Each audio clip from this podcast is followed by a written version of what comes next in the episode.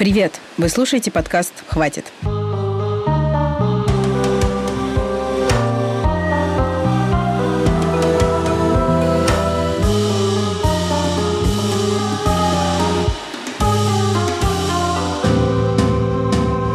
Этот подкаст об отношении к женщинам и о насилии над ними. Мы делаем его в студии «Амурские волны» при финансовой и моральной поддержке Европейского Союза. Меня зовут Настя Красильникова. Сегодняшний эпизод про насилие в детстве, физическое и сексуальное. Я понимаю, что это звучит очень страшно, но насилие над детьми – это проблема катастрофических масштабов. Только представьте, каждая пятая женщина и каждый тринадцатый мужчина в детстве столкнулись с той или иной формой сексуального насилия. Это статистика Всемирной организации здравоохранения. То есть среди ваших знакомых наверняка есть те, для кого такой опыт – это реальность. Слушать этот эпизод будет сложно, поэтому я, как обычно, прошу вас рассчитывать свои силы. Но, как мне кажется, все, о чем героини подкаста и я собираемся вам сегодня рассказать, важно знать, особенно если у вас есть дети, или вы предполагаете, что когда-нибудь они у вас появятся. В России бить детей не запрещено законом, Скольких детей в России наказывают физически, мы не знаем. Зато знаем, как наши соотечественники к этому относятся. Вот данные 2017 года, опрос Левада-центра. Каждый третий россиянин уверен, что родители имеют право бить своих детей. Существует Конвенция ООН о правах ребенка. Там сказано, что когда детей бьют, это нарушение их базового права – права на человеческое достоинство. А Всемирная организация здравоохранения предупреждает, что физические наказания в детстве приводят к повышенному риску психических расстройств и депрессии во взрослом возрасте. Но это сухие факты. А вот настоящая история чудесной девушки Жени. У меня достаточно большая семья. Папа больше как спокойный человек, которому вот нужно что-то самому сделать, размеренно. А мама больше контролер, которому вот нужно отчитываться каждые пять минут, что ты делаешь, как ты делаешь. Да, это было 6 лет. Я не помню, если честно, почему конкретно, но это было, знаешь, как легкая пощечина по лицу ребенку, просто чтобы он успокоился. Не помню, то ли я плакала, то что-то такое было. Грубо говоря, очень громко что-то говорила, может быть. И тогда дали первую такую супер легкую пощечину, как чтобы привести меня в спокойствие. И после этого, ну, скажем так, это участилось и уже стало немножечко другим. Это была мама. Угу. Дальше были подзатыльники, тычки какие-то, а, поджопники, ремень, там, тапок, полотенце, что-то в таком формате. Потом началось супер жестко. А, папа начинал выпивать. Потихонечку это происходило, но Потом в какой-то момент это перешло в хроническую стадию. Он, видимо, держал в себе все эмоции, и алкоголь был неким фактором, который все этот клапан открывал. И если изначально это были просто поджопники, тычки какие-то, то потом это стал ремень с пряжкой, который прям по позвоночнику, по спине, почему угодно просто мог прилететь с синяками последующими. Бутылки двухлитровые воды, кидание просто там на пол, кидание в стену и прочее, прочее. На момент, когда все это началось, эм, мама была в разъездах очень часто. Ну, она работала тогда в сети гостиниц специалистом по обучению. Ей приходилось очень часто ездить. То есть она практически этого не видела, а если она приезжала, это видела, ну, он просто вздыхала и говорила, ну ладно, и уходила.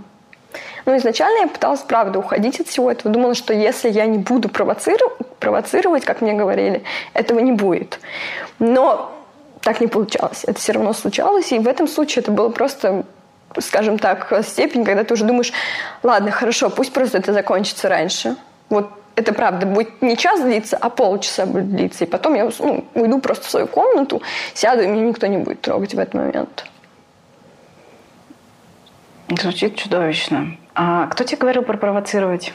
Мама. То есть мама перекладывала вину за то, что тебя избивает ее муж, на тебя? Да. А чем она это объясняла? Ну, тем, что, ну, Женя, ты понимаешь, ты же девочка, ты должна быть мудрее, ты должна быть гибче, ты должна понимать, что да, вот папа такой эмоциональный, ну, ты понимаешь, у него столько проблем. Это была история про то, что, ну, то есть до банального, когда происходил скандал, ссоры, избиения, меня мама заставляла первой подходить к папе извиняться за то, что я его спровоцировала. И только потом папа извинялся передо мной. Она сама говорила, что у нас с папой всегда на одной стороне, потому что они семья.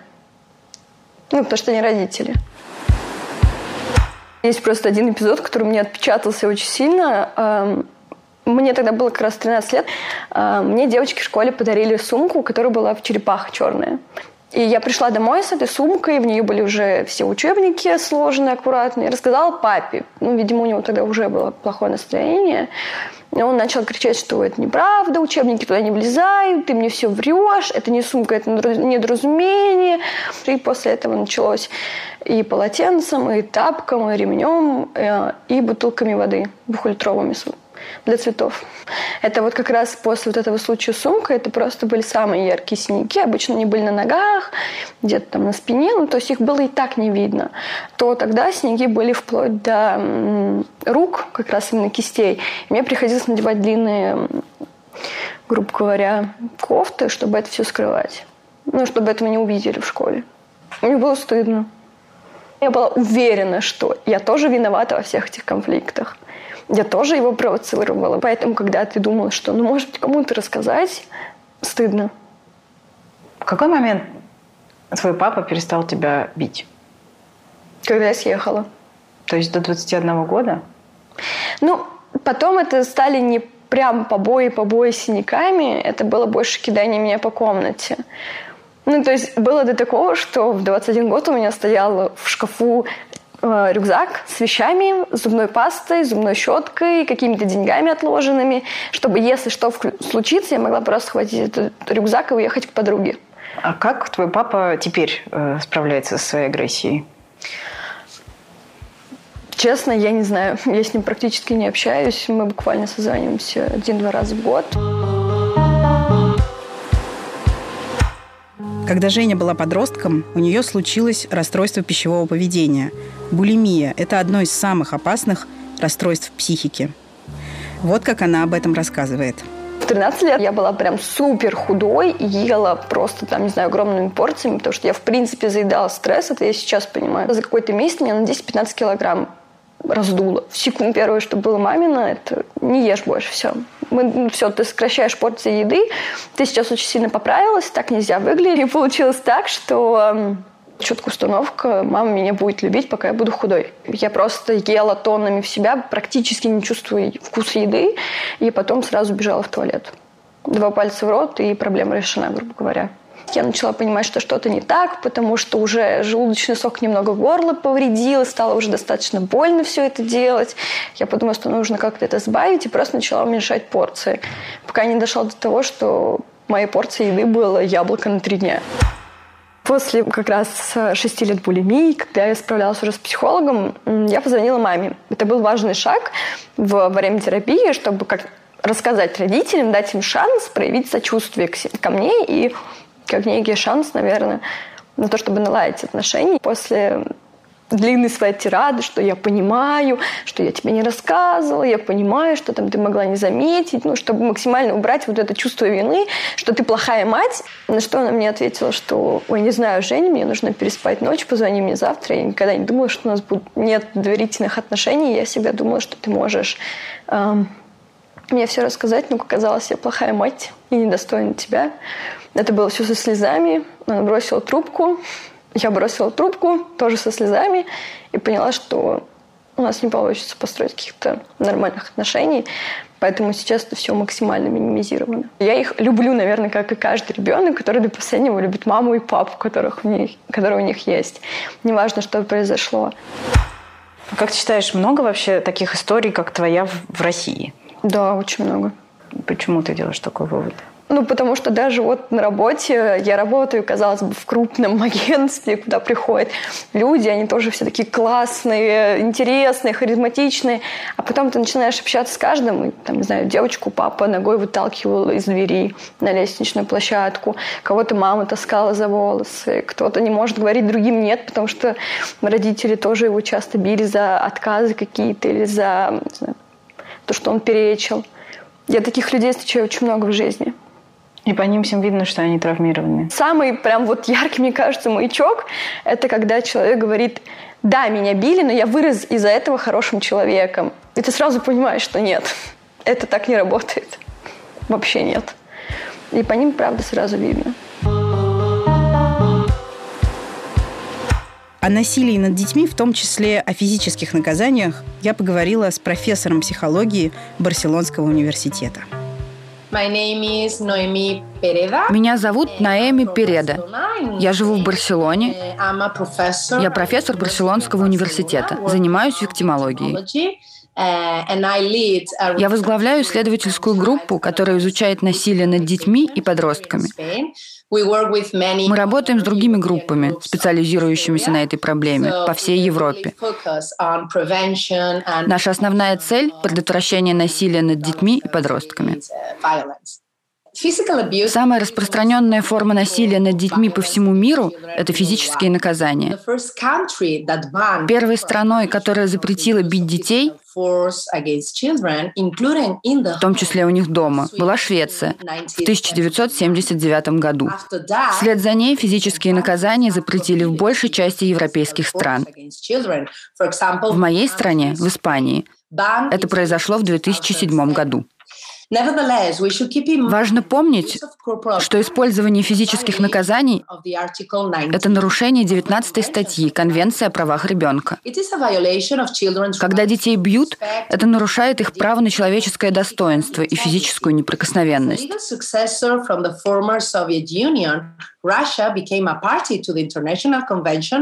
Кстати, Россия ратифицировала эту конвенцию 19 августа 1990 года. Так что использование физических наказаний должно быть в России запрещено. Многие родители думают, что бить детей значит их воспитывать и укреплять родительский авторитет. Но дисциплина – это нелегко и не быстро. Большое количество исследований показывают, что шлепки, удары и другие способы причинить ребенку боль приводят к тому, что у него растет уровень агрессии. Это может приводить к серьезным травмам, к антисоциальному поведению ребенка и к тому, что у него будут проблемы с ментальным здоровьем здоровьем. Когда вы бьете ребенка, это может мгновенно сработать. Скорее всего, он перестанет делать то, что делал, потому что дети боятся, когда их бьют. Но в перспективе эти методы не работают. Вместо того, чтобы становиться более воспитанными, дети, которых бьют, могут стать более агрессивными. Еще одна проблема в том, что отрицательный эффект физических наказаний может проявиться далеко не сразу. Поэтому родители думают, что бить детей совершенно нормально. Но исследования показывают, что дети, которых бьют в семье, чаще используют кулаки для выяснения отношений со своими сверстниками, братьями и сестрами. Вот еще один факт. Взрослые, которых часто били в детстве, с большей вероятностью полностью считают такие методы взаимодействия с детьми приемлемыми и нередко сами бьют своих детей. Мы называем это межпоколенческий цикл насилия. И это огромная общественная проблема.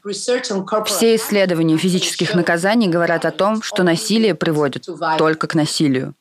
Uh, а пережитое в детстве насилие может приводить к тому, что потом насилие возникает в партнерских отношениях. Если тебя били, когда ты был ребенком, ты можешь принести такой же способ добиваться своего в свои супружеские отношения. Да, конечно. Применение насилия по отношению к детям коррелирует с тем, что эти дети, вырастая, могут использовать насилие в отношениях с любимыми людьми. Как я уже говорила, у детей, которых бьют, выше риск развития ментальных расстройств. Но и взрослые люди, которых били в детстве, тоже рискуют. У них может быть депрессия, они могут чувствовать себя несчастными, ощущать, что все безнадежно. У них выше риски получить алкогольную и наркотическую зависимость. И, кстати, исследователи отмечают, что у детей, которых бьют, может замедляться когнитивное развитие. Физические наказания отрицательно влияют на успехи в учебе. Когда детей бьют, это не только большое испытание для их психики, но и жестокое нарушение их физических границ. Дети часто становятся жертвами не только физического, но и сексуального насилия. Еще раз повторю эту страшную статистику Всемирной организации здравоохранения. Каждая пятая женщина и каждый тринадцатый мужчина в детстве подвергались актам сексуального насилия. В России есть некоммерческая организация «Тебе поверят». Там помогают людям, которые перенесли сексуальное насилие в детстве. «Тебе поверят» создала социальная предпринимательница Юля Кулешова. Вот наш с ней разговор. Я не очень хорошо помню детство только яркими вспышками, потому что это специфика тех, кто пережил сексуальное насилие, например, или какую-то сильную травму. У меня была мама и был родной отец, но когда мне было года три-четыре, они развелись. И он ушел из семьи, ну, точнее, не развелись, и мы остались с мамой, а потом появился отчим примерно с пяти лет до 12. Потом они развелись. Он был такой очень брутальный, что ли, какой-то очень такой прямой, грубоватый.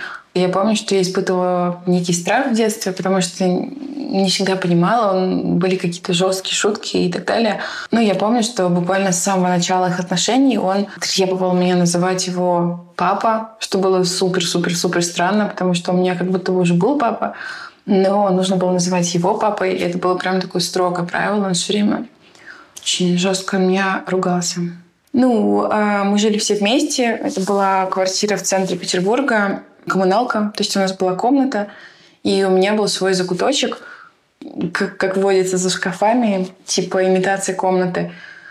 И однажды у мамы умерла ее бабушка. И это было где-то далеко-далеко в Сибири. Это было самое начало 90-х. Я еще ходила в садик. И маме нужно было уехать туда. Ну и, очевидно, она взвесила и подумала, что это очень сложно вести ребенка так далеко, чтобы похоронить бабушку. И оставила меня с отчимом. А отчим был достаточно все-таки новым человеком в тот момент в семье. И все-таки она оставила меня с ним. И в один из моментов он просто ночью пришел ко мне в этот закуточек и принес меня в свою кровать и заставлял меня трогать его, и трогал меня, и так далее. И все это продолжалось целый месяц, пока не было мамы, а ее не было как-то очень долго, потому что что-то происходило там с поездами, не знаю, с похоронами, все было очень сложно, была зима. И она приехала очень поздно, и за это время уже успела случиться огромная катастрофа, потому что он манипулировал и угрожал, и говорил, что я во всем виновата, я такая плохая девчонка, что я делаю это с ним. Вот. И мама выгонит меня из дома, или у нее разорвется сердце, если я скажу хоть что-то. И все это продолжилось после того, как мама приехала. И мама никогда не замечала, а он буквально до такого доходило, что когда она выходила из комнаты, он просто бросался ко мне, начинал меня трогать и засовывал мне язык в рот, и и так далее. Ну и буквально мама выходила из комнаты и шла на кухню. Там был такой длинный коридор буквы «Г». И всегда было слышно, как кто-то идет с этого коридора. Ну, потому что пока человек идет, так тук-тук, тук-тук, тук-тук, и все громче, громче, громче, громче шаги. И поэтому он всегда быстро так отстранялся, когда она подходила к комнате обратно. Все это все продолжалось буквально до самого конца, когда они уже развелись до моих 12 лет. То есть и она ни разу не застала его... Нет, потому что это делается на самом деле очень просто.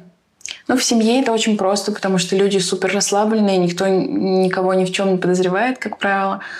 И это делается там в ванной, например, или ночью, когда человек спит, он просто отходит, и он приходил по ночам ко мне.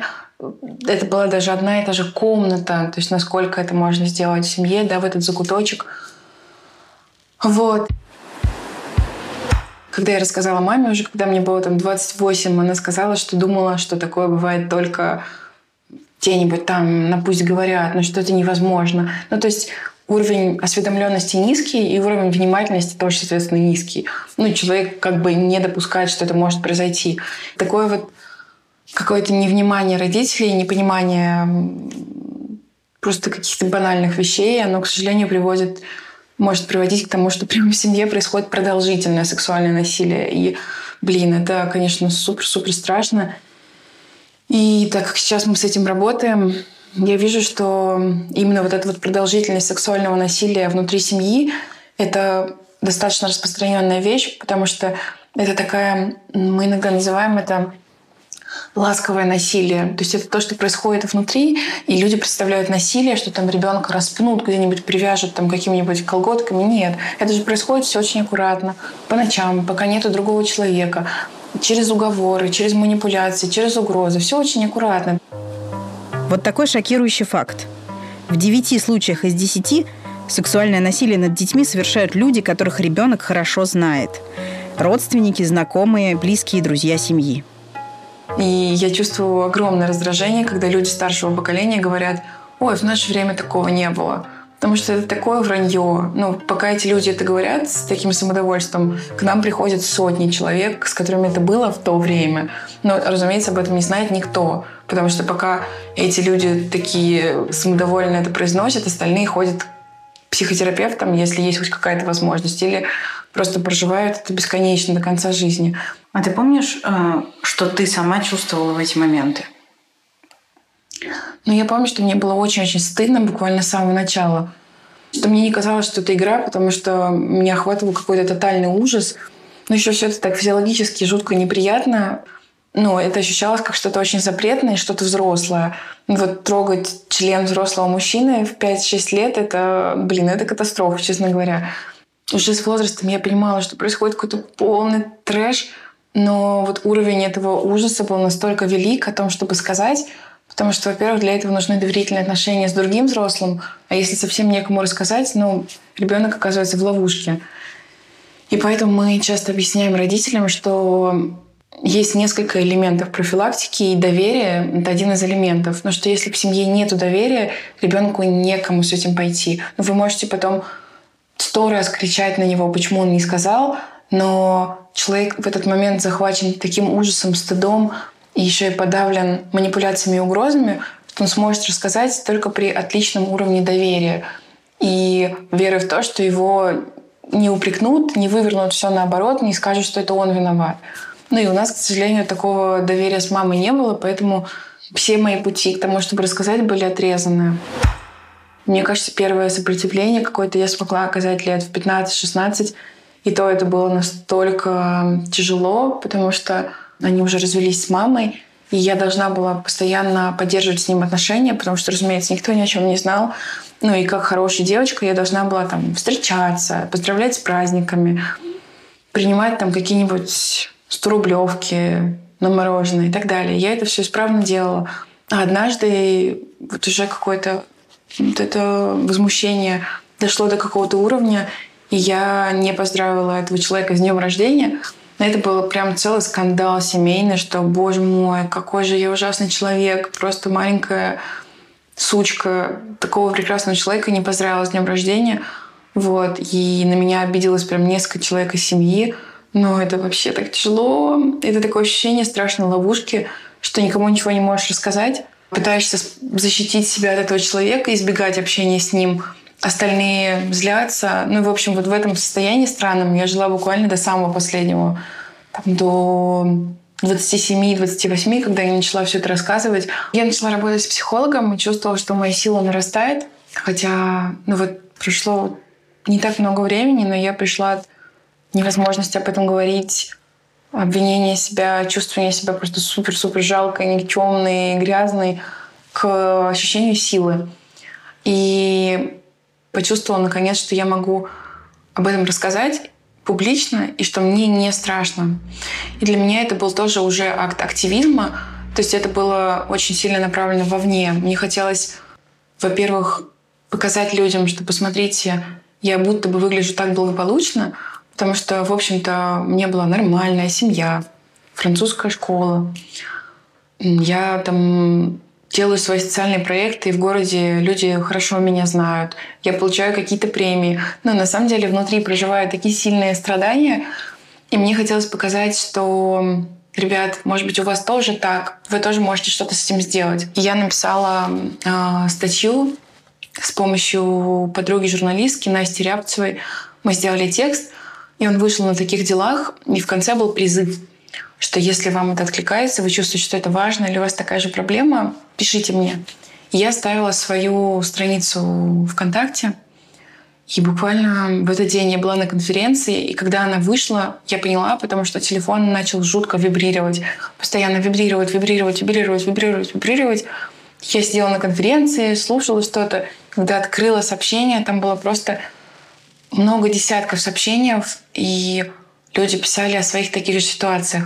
И хотя я собиралась заниматься этой проблемой, для меня это было настолько сильным потрясением, потому что мне казалось, что мне напишет человек 10. Но мне казалось, что это настолько что-то ужасное, настолько какая-то чудовищная проблема, что ну никак не может быть, чтобы это там какая-то распространенная вещь. И меня поразило, насколько внешне мир выглядит аккуратным и приличным, и как все выглядит приличным. Сложно подобрать какое-то слово, но все люди такие красивые, фотографии такие красивые, дома такие красивые, а внутри в семьях может происходить такой кошмар. И я буквально сразу, чтобы как-то справиться, решила собрать встречу, какой-то актив людей, которым интересно было бы этим заниматься, и позвала людей из Петербурга, и должно было прийти 50 человек, эм, и пришло примерно 25-30. Это был просто, на самом деле, ну, вообще сумасшедший прорыв, потому что люди практически все из тех, кто пришел первый раз в жизни, сказали кому-то, что их насиловали в детстве. Возможно, это были братья, отцы, дедушки, папы. И эти люди пришли и показали свое лицо. Это было что-то вообще невероятное по силе для меня. Но я просто, не знаю, мне хотелось плакать каждую секунду, потому что ну, 99% из тех, кто пришел, никогда никому не говорили. И почему-то они поверили мне. И пришли на эту встречу и начали об этом говорить. И это было так странно. И это было настолько сильно, и я почувствовала, что мы будем делать какие-то крутые вещи. И из этих людей выкристаллился определенный, ну, какая-то активная часть, которая готова была что-то делать вместе. Плюс достаточно быстро присоединились э, психологи, которые хотели работать именно с этой темой, не боялись ее и имели какие-то компетенции. И мы супер быстро начали формировать проект. Как называется проект? «Тебе поверят» называется наш проект, и это как бы ну, такая противоположность от «тебе не поверят», то, что говорят многим детям и подросткам. И его цель э, именно психологическая помощь. И на сегодня мы делаем такую достаточно уникальную вещь. Статистики есть и разные, но надо понимать, насколько они искажены, потому что, э, как я говорила, 99% людей, которые обращаются к нам, обращались, никогда никому не рассказывали. Поэтому к любым статистикам огромные вопросы. И особенно к официальным статистикам по там, уголовным делам это, в принципе, вообще ничего не значит. Да? Вот основываясь на том, что, что мы видим, что супер редко кто-то заводит какие-то уголовные дела. И важно сказать, что, опять же, 99% людей, а, которые к нам обращаются, не смогли сделать ничего, чтобы люди, которые, возможно, продолжительно насиловали их в детстве, понесли хоть какое-то наказание. То есть все эти люди, как и мой отчим, преспокойно живут и занимаются своими делами, и создают новые семьи, тусуются с новыми детьми.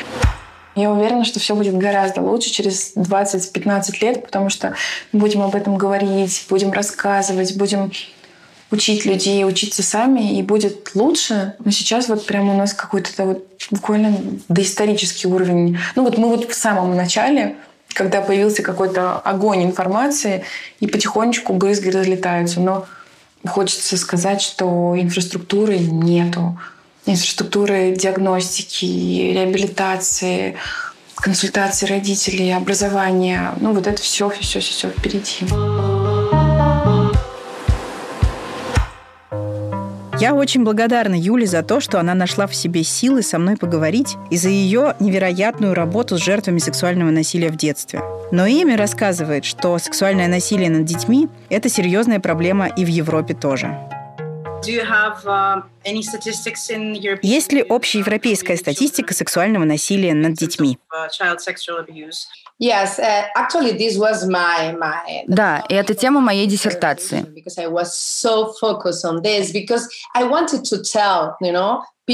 Я хотела показать людям, что это очень серьезная проблема, и что мы в Европе, но это вовсе не значит, что этого не происходит.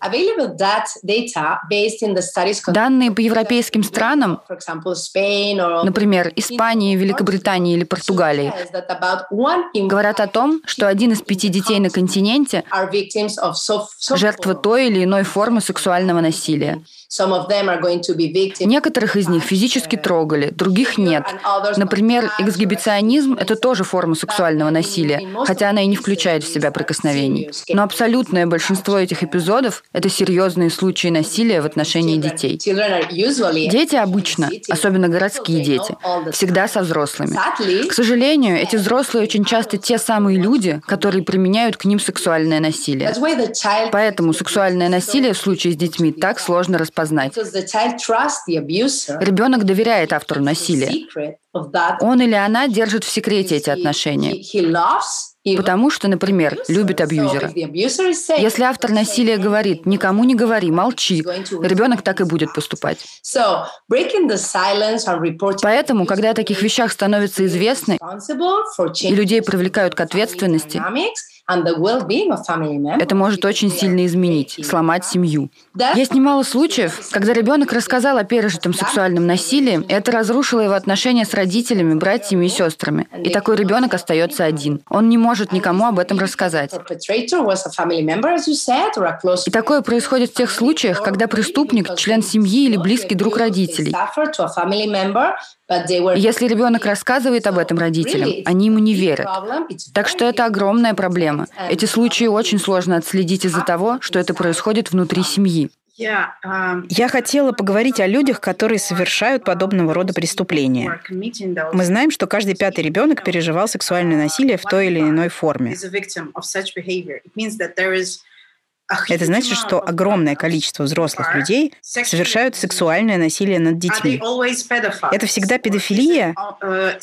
Или взрослые люди делают это потому, что это такая форма злоупотребления властью?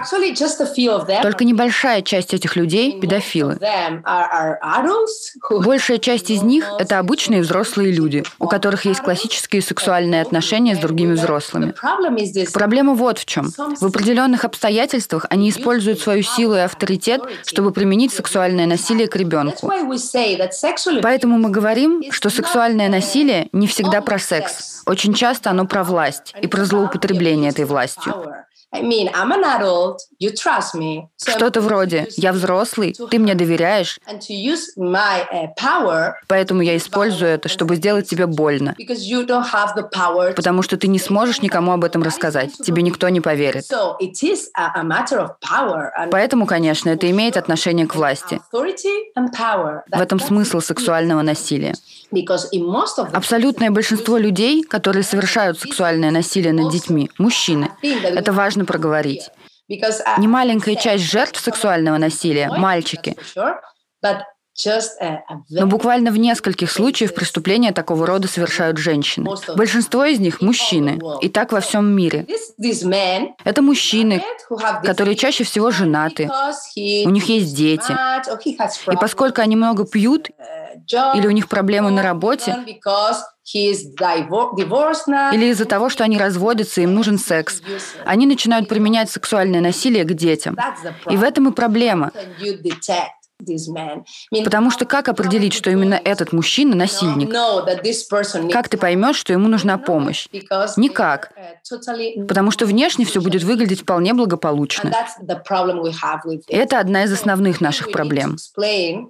Поэтому мы должны объяснять всем, что у детей есть права, что сексуальное насилие – это чудовищно. Мы должны начинать работу по профилактике насилия с самого начала. С детсадовского возраста надо объяснять детям про телесные границы, говорить, что насилие – это плохо. И мы, взрослые, не должны этого допускать и не допустим. Дети должны знать, что они имеют право сказать взрослому человеку «нет», но они об этом не знают. Особенно, когда речь идет о близких взрослых. Дети не обязаны обязаны всех целовать. У нас в Испании так принято. Детей учат целовать всех подряд. Вместо того, чтобы сказать спасибо, дети целуют взрослых. Вместо того, чтобы сказать пока, тоже целуют. Но они делают это, потому что их заставляют. Это нужно прекратить, это не воспитание. Воспитание — это сказать спасибо, когда ты благодарен, и пока, когда ты прощаешься. Говорить об этом с детьми очень важно. И еще важно говорить с ними об интимных частях тела. И об этом мы тоже редко говорим. Они должны знать правильные названия интимных частей тела и не разрешать никому трогать эти части тела, кроме тех, кому они доверяют. Есть правило нижнего белья, очень простое. Ребенка нельзя трогать в тех местах, которые обычно прикрыты его нижним бельем. Это очень простое сообщение, которое ребенок понимает. Еще хорошо бы рассказывать детям, что их тело принадлежит именно им. Дети должны знать, что существуют вещи, которые нельзя скрывать от родителей. Что существуют хорошие и плохие прикосновения. Иногда твой собственный ребенок тебя отпихивает и говорит, не трогай меня, потому что сейчас ему не хочется прикосновений. Не надо его заставлять. Потому что если когда-нибудь взрослый человек начнет принуждать к чему-то твоего ребенка, ребенок придет к тебе и расскажет об этом. Нам нужно, чтобы ребенок мог сказать, мама говорит мне, что никто не может заставлять меня целоваться. Поэтому если вы будете заставлять меня, я расскажу маме. Это очень просто. И эти разговоры должны начинаться максимально рано. А что мы знаем о последствиях пережитого в детстве сексуального насилия? Как такой опыт отражается на взрослой жизни? У сексуального насилия в детстве много серьезных последствий. Многим людям приходится жить с этими последствиями всю жизнь. Долгосрочные последствия сексуального насилия в детстве разнообразны, сложны и часто разрушительны.